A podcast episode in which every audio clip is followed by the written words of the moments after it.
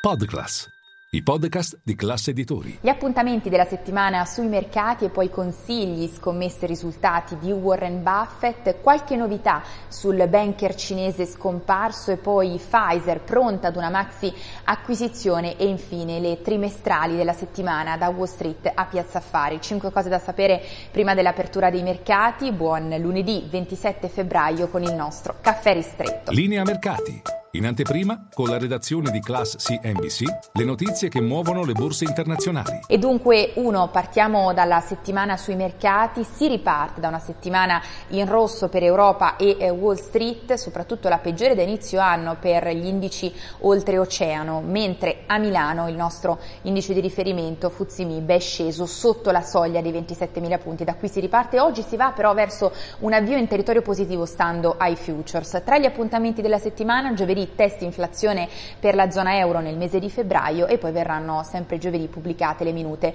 della BCE, dunque i verbali dell'ultima riunione di politica monetaria a Francoforte. Due, veniamo a consigli, scommesse e risultati di Warren Buffett perché nel weekend sono stati pubblicati i risultati trimestrali della sua Berkshire Hathaway per quanto riguarda gli utili operativi, dunque realizzati con i business posseduti da eh, Berkshire Hathaway, dalle ferrovie ai gruppi assicurativi nel quarto trimestre frenano gli utili operativi ma a livello di eh, intero 2022 questi comunque crescono del 12,2%. Diverso invece per gli utili complessivi, in questi eh, incidono le performance borsistiche, un 2022 che è stato particolarmente burrascoso sui mercati, tanto che infatti registrano un calo del 50%, del 54% addirittura per quanto riguarda l'ultimo trimestre dell'anno gli utili complessivi e per quanto riguarda l'intero 2022 risultano più che dimezzati, meno 125% e eh, la Berkshire Hathaway chiude in questo caso per quanto riguarda gli utili complessivi in perdita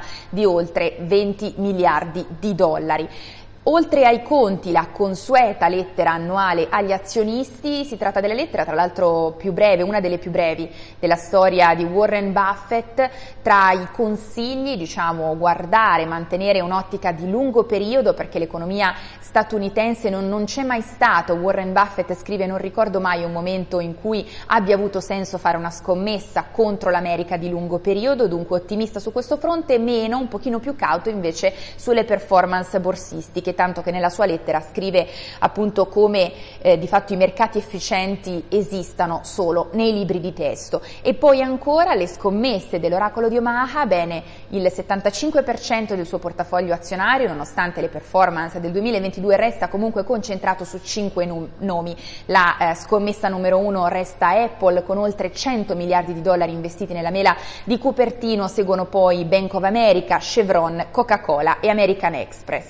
E poi poi tre, ci spostiamo in Cina. Vi ricordate a metà febbraio era sparito il numero uno di China Renaissance, il banchiere Bao Fan. Arrivano alcune novità, nelle scorse ore infatti China Renaissance ha fatto sapere che Bao Fan eh, stava collaborando starebbe collaborando in una eh, inchiesta, in un'indagine promossa dal governo di Pechino. Staremo a vedere. E poi eh, attenzione al eh, capitolo storie societarie, in particolare secondo indiscrezioni nelle scorse ore rilanciate dal Wall Street Journal, Pfizer sarebbe pronta a mettere a segno una maxi acquisizione, in particolare il colosso del Pharma ha messo nel mirino Seagen, un'altra società del settore, un'operazione che potrebbe valere oltre 30 miliardi di dollari dollari. E poi 5 concludiamo con la stagione delle trimestrali che prosegue da Wall Street a Piazza Affari, oltreoceano ancora colossi del retail da Costco a Target, mentre a Piazza Affari sarà la volta di gruppi del lusso, in settimana presentano i loro conti infatti